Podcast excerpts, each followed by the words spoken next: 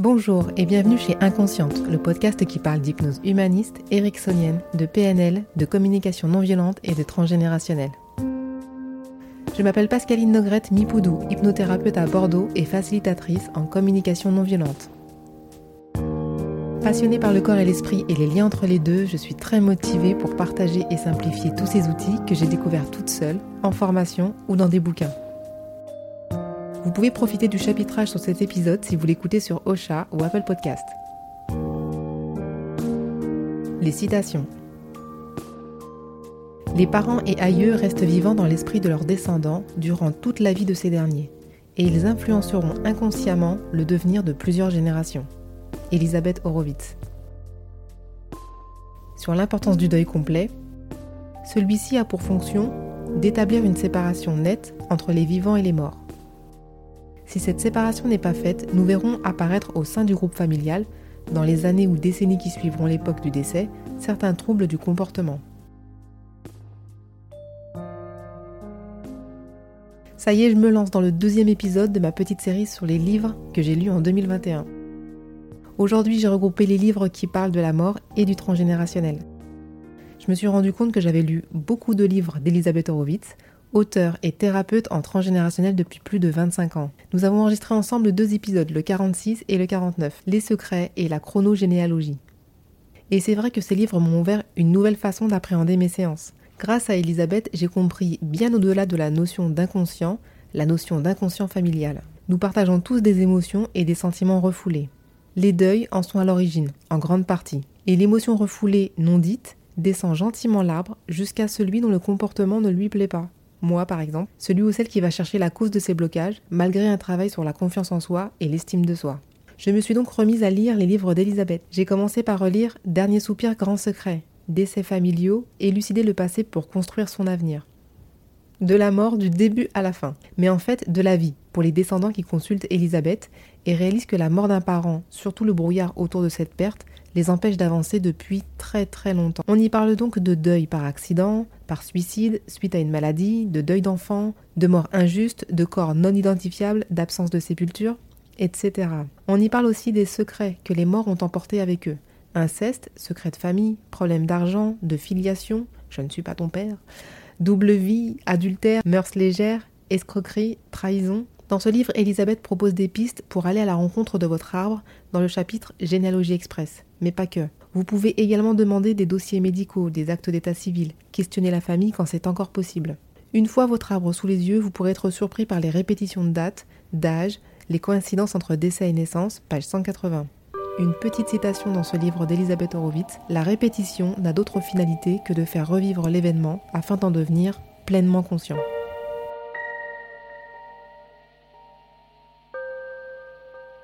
Suite à une consultation il y a deux jours avec une jeune femme, j'ai eu l'impression d'avoir un fantôme transgénérationnel, même si ce n'était pas le premier pour moi.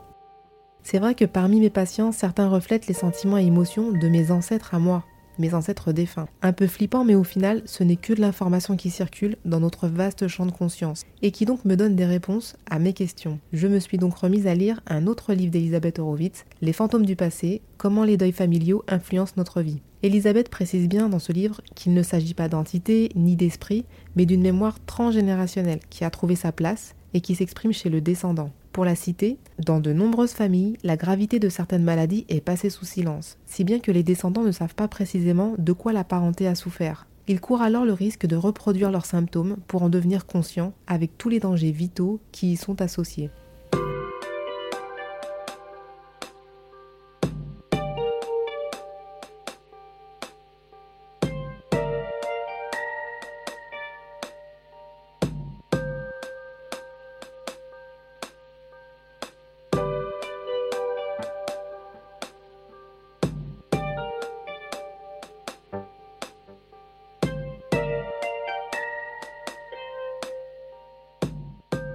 Le livre Chronogénéalogie d'Elisabeth Horowitz toujours. Il parle plus précisément des répétitions de dates, d'âge marqueur, d'écart d'âge dans une fratrie et dans les couples.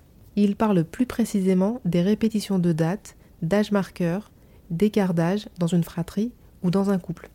Les répétitions de dates ne sont pas un hasard et Elisabeth nous le montre bien par de multiples exemples. Si votre date de naissance correspond à une autre naissance, il peut s'agir de faire revivre symboliquement un parent disparu et aimé. Si votre naissance répète un mariage, celui-ci cache peut-être un secret sur l'union, mariage arrangé, mariage blanc, mariage gris, conflit familial autour de l'union, différence d'âge ou de classe sociale. Et enfin, la répétition de votre date de naissance sur une date de décès, comme c'est le cas pour moi, révèle également une mort douteuse, cachée, honteuse, voire secrète. Pour ma part, mon arrière-grand-oncle s'est suicidé 52 ans avant ma naissance, à la même date. L'enterrement a eu lieu 5 jours après, date anniversaire de mon cousin, que je salue au passage. Vous pourrez retrouver plus de précisions sur la chronogénéalogie dans l'épisode éponyme dans lequel Elisabeth explique très bien les choses. C'est l'épisode 46.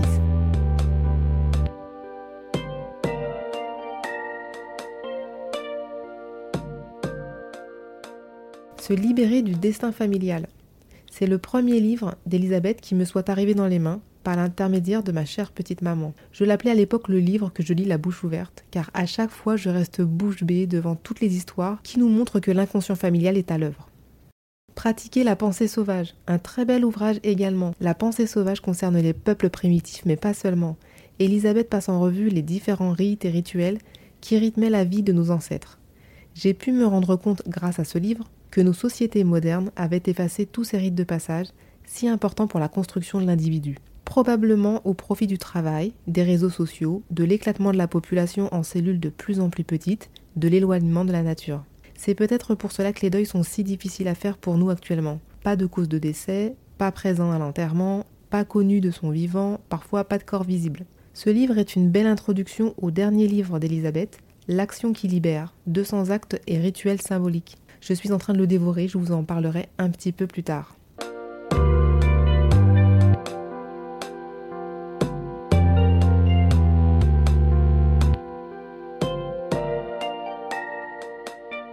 Quittons à présent Elisabeth Horowitz pour un livre extra, découvert en avril-mai 2021. J'arrête de subir mon passé, 21 étapes pour changer de Céline Tadiotto. En quête de compréhension de ma vie chaotique du moment, je cours de synchronicité en synchronicité et je tombe sur Céline Tadiotto. Ce livre m'a permis de passer de la généalogie au transgénérationnel.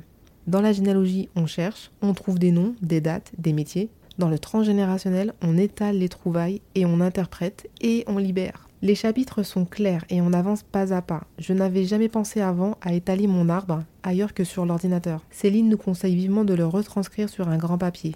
Au choix, rouleau de papier peint ou papier cadeau. J'ai opté pour le second et j'ai consacré un mètre de papier cadeau pour chaque arbre de chacun de mes grands-parents.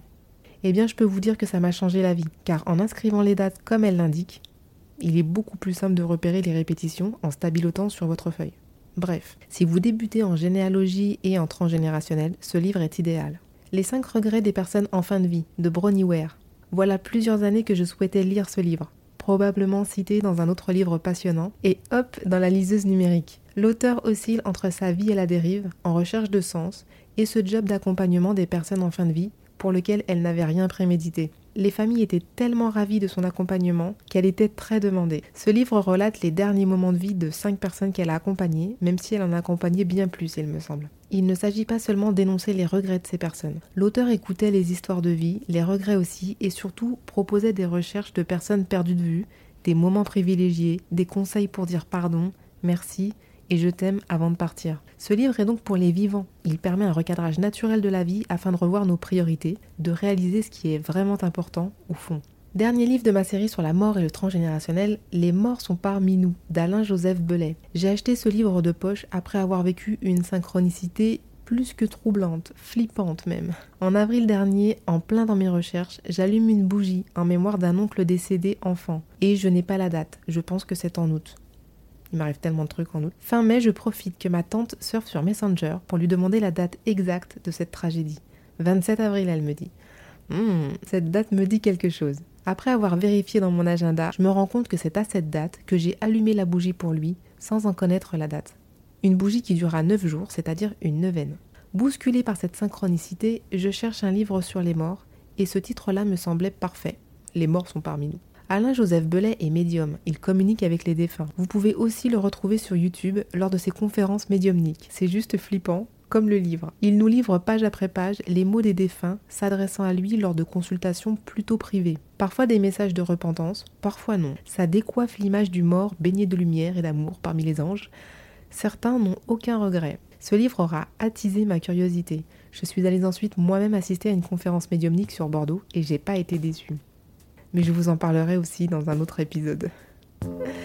Voilà, j'espère que cet épisode vous a plu. J'ai mis du temps à l'écrire car je voulais tous les relire, mais c'est impossible. Je sais que je lis vite, mais pas six livres à la semaine. D'autant que cette année, 2022, de nouveaux livres arrivent irrésistiblement à moi. Vous pourrez en avoir un aperçu dans les stories et stories à la une de l'Instagram podcast-inconsciente.